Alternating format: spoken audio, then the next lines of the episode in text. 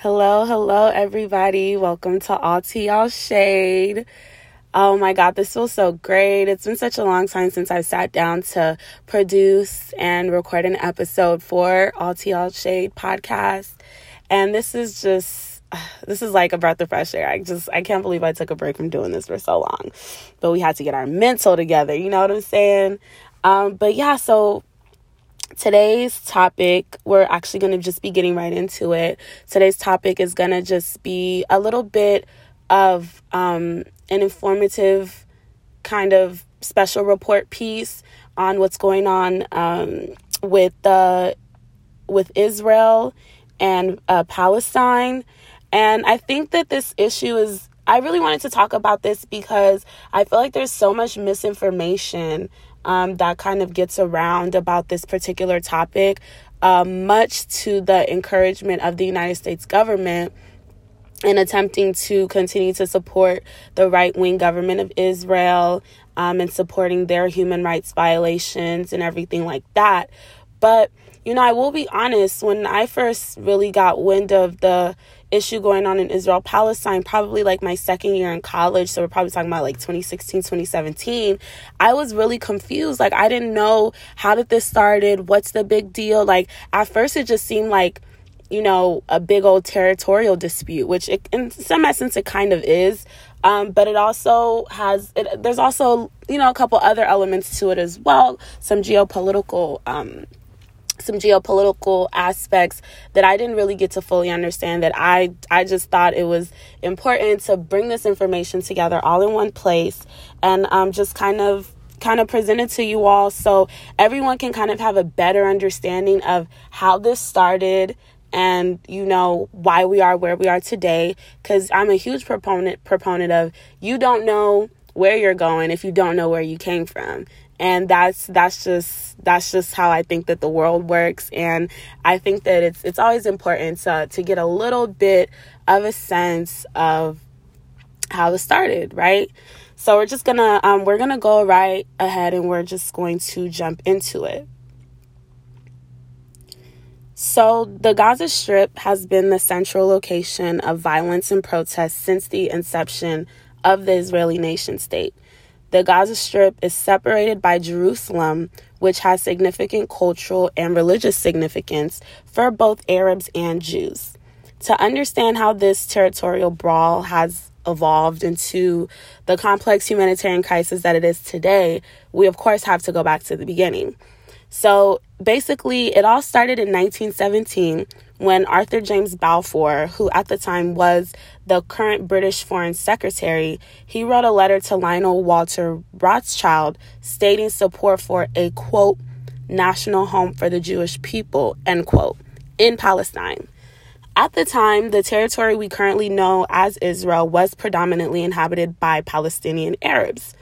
This declaration known as the Balfour Declaration demanded protections for non existing or excuse me, demanded protection for existing non Jewish communities by addressing that their civil and religious rights should not be overrun, but it did nothing to acknowledge political or nationhood rights for non Jewish communities in the area. Now, once the British government gave the green light, migration of European Jews into Palestinian territory increased. From 1922 to 1935, the overall Jewish population increased from 9% to nearly 27%. So it more than doubled within less than within a little over of a 10-year period.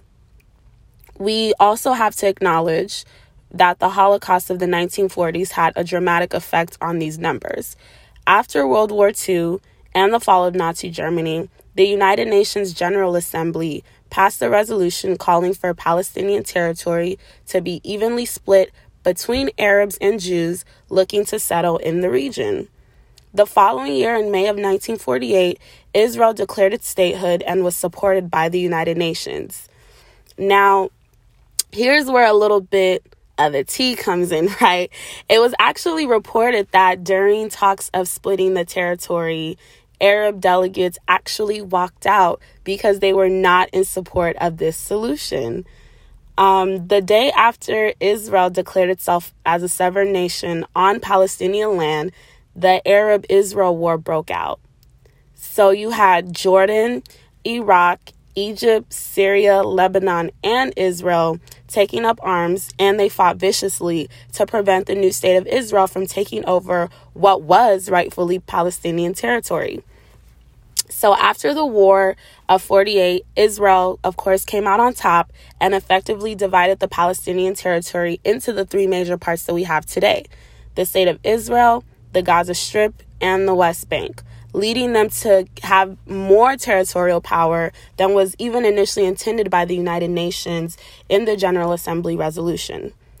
Once the nation state of Israel was fully established, the world watched as 700,000 let me say that again 700,000 Palestinians were displaced and ran out of their homes and businesses.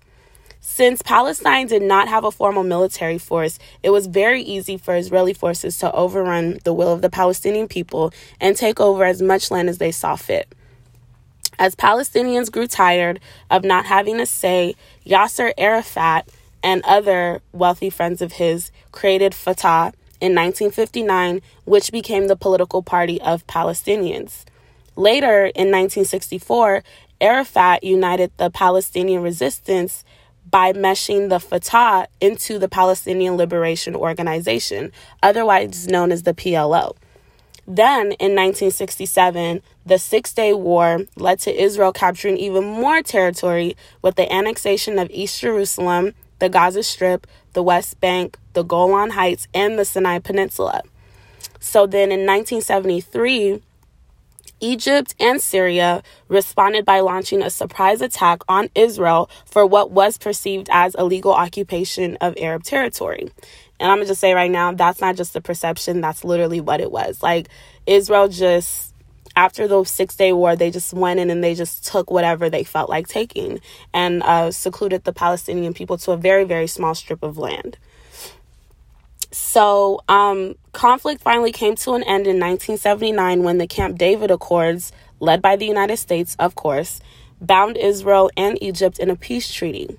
Then 1987 saw the uprising of the First Intifada, uh, which began after an Israeli settler ran over Palestinians workers ran over Palestinian workers returning home from the Erez Beit Hanoun checkpoint between Israel and the Gaza Strip. Four Palestinians were killed, and the region literally erupted. This resistance was mainly Palestinians boycotting Israeli products and refusing to work in Israel. There were, of course, you know, demonstrations and, you know, a few uh, instances of violence from the Palestinian side. Now, according to the Israeli government, about 250 Israelis were killed between 1987 and 1993 while over 1,000 Palestinians lost their lives in demonstrations and airstrikes. You see the inequality a little bit, right? In 1995, the Oslo Peace Accords were signed by both Israeli and Palestinian leadership. Now, this peace treaty formally set up a framework that allowed the people of Palestine to establish their own government and establish relations with the Israeli government.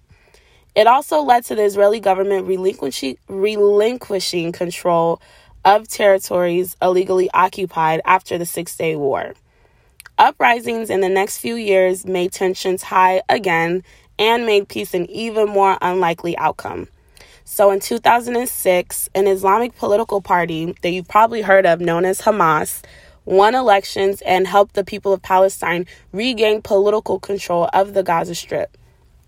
And the reason I say you've probably heard of them is because, of course, the United States and Israel have gone on an international press tour since declaring Hamas a terrorist organization. And then in 2013, the U.S. attempted to revive peace talks again when the Israeli government felt threatened by the potential unification of Hamas and the Fatah, which is the Palestinian ruling party that um, that Arafat had established. And that was actually something that eventually came to fruition in 2014. So in 2014, Hamas and the Fatah, they ended up joining forces. Then in 2015, there's the Palestinian president Mahmoud Abbas announced that the Palestinian people and leadership would no longer be bound by the Oslo Accords of 95 and would seek a more just way of forming peace. In 2016, the United States, under the leadership of Donald Trump, of course, stirred things up even more by signing a 10 year military aid plan with Israel, costing the United States taxpayers a whopping $38 billion. And it's said to be the largest deal of its kind in U.S. history. So we've never. We've never tried to garner more aid to any other country um, aside from Israel than that, than, than this particular deal. So then in 2017, the United States further ruffled feathers by recognizing the coveted city of Jerusalem as the capital of Israel, as well as moving the embassy from Tel Aviv to the same to the city of Jerusalem. In 2018, Trump went ahead and endorsed Israel's continued illegal occupation of the Golan Heights, which stand which literally is in Palestinian territory. And in return, Israel named one of the settlements after Trump. So now we're kind of going to get into what's been going on just this past year alone, right? So in 2019, Benjamin Netanyahu, the current leader of Israel, ended up staying in power even though his term was up when three elections they had three elections, y'all. When three separate state elections could not produce a clear winner. So they had three elections, and basically, you know the result was that you know it's inconclusive. We don't know what's going on. We don't know who's we don't know who's going to stay in power. So just to be on the safe side we're just going to go ahead and we're just going to keep the same crazy person in power that, that that, that we've been had right? So um uh later on that year uh later on in 2019 the there was a peace plan unveiled by the Trump administration which essentially killed a, a two-state solution. And for those who don't know or aren't familiar with, the two-state solution is just basically like Israel gets one half, Palestine gets another half. Um, and what my hope would be in the two state solution is that the city of Jerusalem is actually, um, uh, t- I- I'm hoping that it's actually it ends up being a neutral ground because there's just so much uh, there's so much conflict and there's so much fighting. Both sides really want Jerusalem for cultural, uh, political, and religious reasons. And for that in particular, I think that it should be like Switzerland. Like it should be nonpartisan. It should be completely just free of whatever political theater and theatrics and games is going on. Right? So that peace plan, it completely uh, it completely killed this two-state solution by suggesting the complete surrender of the of whatever is remaining of Palestinian territory, whatever the Israeli government has allowed the Palestinian people to keep, in exchange for aid money. So basically, like you know, give us all your stuff and we'll give you some money for it. This this is not this is not colonizer ish at all. This this is this is not this is yeah this this right here this is democracy and diplomacy. This is and I'm being sarcastic, of course, but it, it it's just it's it's insane. So in just 2019 alone, just to just just to give you guys a kind of a picture of how the Israeli government has continued to abuse the Palestinian people. In just 2019 alone, Israel has displaced over 900 Palestinians simply by demolishing their homes. And they'll say, you know, out of pocket stuff like, oh, your home is too close to this fence that we built. But it's like, okay, the fence that you built is literally on Palestinian land. So of course my home is right there because I'm a Palestinian and this is my this is my land. This is this is our territory and you, you know, type type stuff, type stuff, right? So they also have gone on um, to arrest journalists and Palestinians who speak out against the the Israeli government arbitrarily. Right? So you now have thousands of Palestinians who are currently being detained in Israel while hundreds are held without charges or trial. So you literally have people sitting in jail right now for no reason. Literally like for no reason. And of all the, this is the thing that probably gets me the most. Of all those imprisoned in 2019, there are reported to be 182 Palestinian children being subjected to torture and mistreatment. First of all, why are you arresting children? Why are you arresting children? Second of all, why are you torturing them? Why are you why are you using um, tactics? Not even in in some cases, the United Nations has completely. There's a whole document that the United Nations signed called um, the United Nations um, Charter against torture and I can't okay I'm I'm I'm I'm I'm doing this really bad but there's like a whole document literally that the United Nations like fought over delegated you know went back and forth. There's a whole charter that they wrote saying that there's certain things that you cannot do. And imprisoning and torturing children is being one of them. That is like in the document that's supposed to be the absolute absolute absolute absolute last resort. And even in in the cases where it's an exception it's only supposed to be for a very, very short period of time. And those kids are supposed to be released unharmed, untortured, untraumatized like that's that, that's crazy and not only that right israel has continued to maintain illegal blockades and checkpoints throughout the west bank and the gaza strip effectively restricting freedom of movement of palestinians the blockades have impacted the ability of more than 2 million Palestinians to have adequate access to water, fuel, electricity, and medical supplies. Palestinians are often denied medical permits to be permitted to uh, to to leave um, Palestinian territory and go into the more well resourced state of Israel. Like these are people who are like dying of cancer, um, who are you know who are really in dire need of adequate medical attention. And because of the blockade against resources going into Palestinian territory, you now have a group of people who have been subjected to worse than third world conditions. And I don't even really like to use the term third world. Um, I think that's a very like Eurocentric term, but for lack of a better way to describe it, who have literally been kind of thrown back into like the Stone Ages while they're living right next to land and territory where people there's buildings coming up there's skyscrapers people are flourishing people have everything they need you know. It's bs um there's over a hundred israeli checkpoints between palestinian territory and and uh there there's sorry excuse me there are over a hundred israeli checkpoints between palestinian territory and israel and restrictions against Palestinians preventing them from traveling on roads built for Israeli settlers. What the heck does that sound like? This literally straight up sounds like some Nazi Germany type stuff. Where, like, because I'm of a certain type of faith. Now I can't travel on certain roads. I can't be in certain areas. I can't go to certain businesses. Like, what? Isn't this what? Is it wasn't wasn't the whole point of the nation state of Israel being established, wasn't the whole point of that to end the suffering of faith based uh, crucifixion and, and punishment?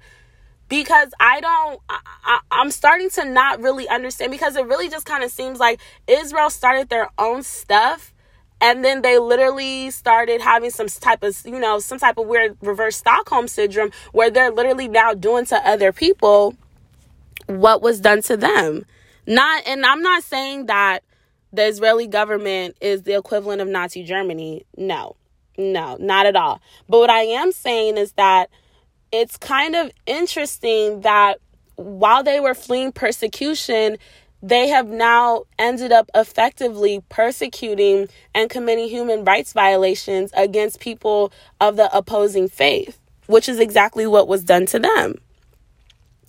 So, um, of course, the um, the United Nations has uh, the United Nations Security Council has passed resolutions declaring Israel's annex- annexation of Palestinian territory illegal under international law. The International Criminal Court has also concluded that war crimes have been committed by the Israeli government against the people of Palestine and has launched investigations into the matter. By December 25, 2019, it was reported that at least 215 Palestinians, including 47 children, four paramedics, and two journalists, had been killed in demonstrations and during random attacks by the Israeli government. Because I forgot to mention, but because what's also been happening a lot too is that there'll be these random airstrikes um, by the Israeli government on Palestinians in their territory. People who aren't even demonstrating, who aren't at the protest, they're literally chilling in their homes. And next thing they know, like they're getting bombs dropped on them, and now they don't have anywhere to go. Now they're refugees. Um, so, and it's just, you know, thinking about it in the wake of COVID 19, it's unfortunate because now you have a situation where the neglect of the Israeli government towards the neglect and the cruelty of the Israeli government towards the Palestinian people has now put people it's it's now effectively put Palestinian people at a greater risk for catching this virus. Not only that, but you have now cut off resources. You are not allowing proper adequate medical um, care to be to be transported to them. You're not allowing them to travel freely. Um, people with Palestinian IDs are more likely to be harassed um, they're more likely to be pulled over. They're more likely to be detained. They just, you know, some Palestinian people just end up going missing because they were, you know, on the wrong side of town or they were driving on the wrong road. And it's really disgusting because the Israeli government, despite the fact that the International Criminal Court has literally, you know, cited them for, uh, for human rights violations, they continue to demolish these people's homes. They continue to build their illegal settlements, and then they continue to be upset with Palestinian people for fighting back. For fighting back, and of course, our government is more than okay with that. They are they are more than happy to uh, aid and abet that. So when we talk about the fact that when people say, you know, we're literally funding war. We're literally funding humanitarian crisis abroad.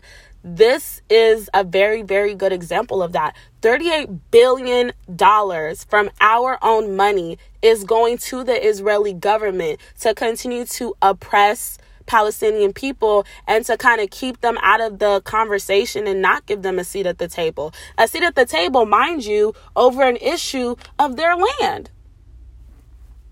You know, I just but anyways I, I really just i wanted to give you guys this little background and i'm hoping that it really helped um, in your overall understanding of how all of this started. Now i'm not saying you know the palestinian side hasn't done its own you know dirt because hamas has in the past kidnapped israeli teenagers and has you know killed israeli people.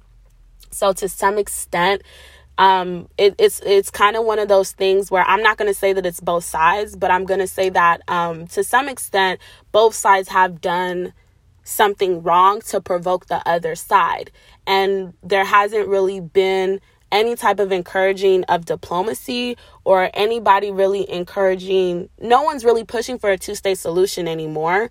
And i think that part of that is because i think amongst like w- within the palestinian israeli people there's just been so much violence and there's just been so much back and forth for so many years. Like we're talking about something that's been going on for like the last 40 50 years now right? Well even before that actually. But in more recent times it's it's gotten more politically um more politically serious. So I think it's really one of those things where you do have to you have to look into the facts and you have to kind of be able to decide for yourself, you know, do I as an American taxpayer want to continue supporting the government in supporting and funding, you know, human rights violations abroad or am I going to do my due diligence and you know get this information and then not just vote on it, but, you know, support organizations and support people who are speaking out against it. Like, thanks to the United States, some Palestinian people are literally considered like terrorists. And it's it's really funny because of course, you know, Palestinians are also they're Arab too. So I just think it's I just think it's really funny.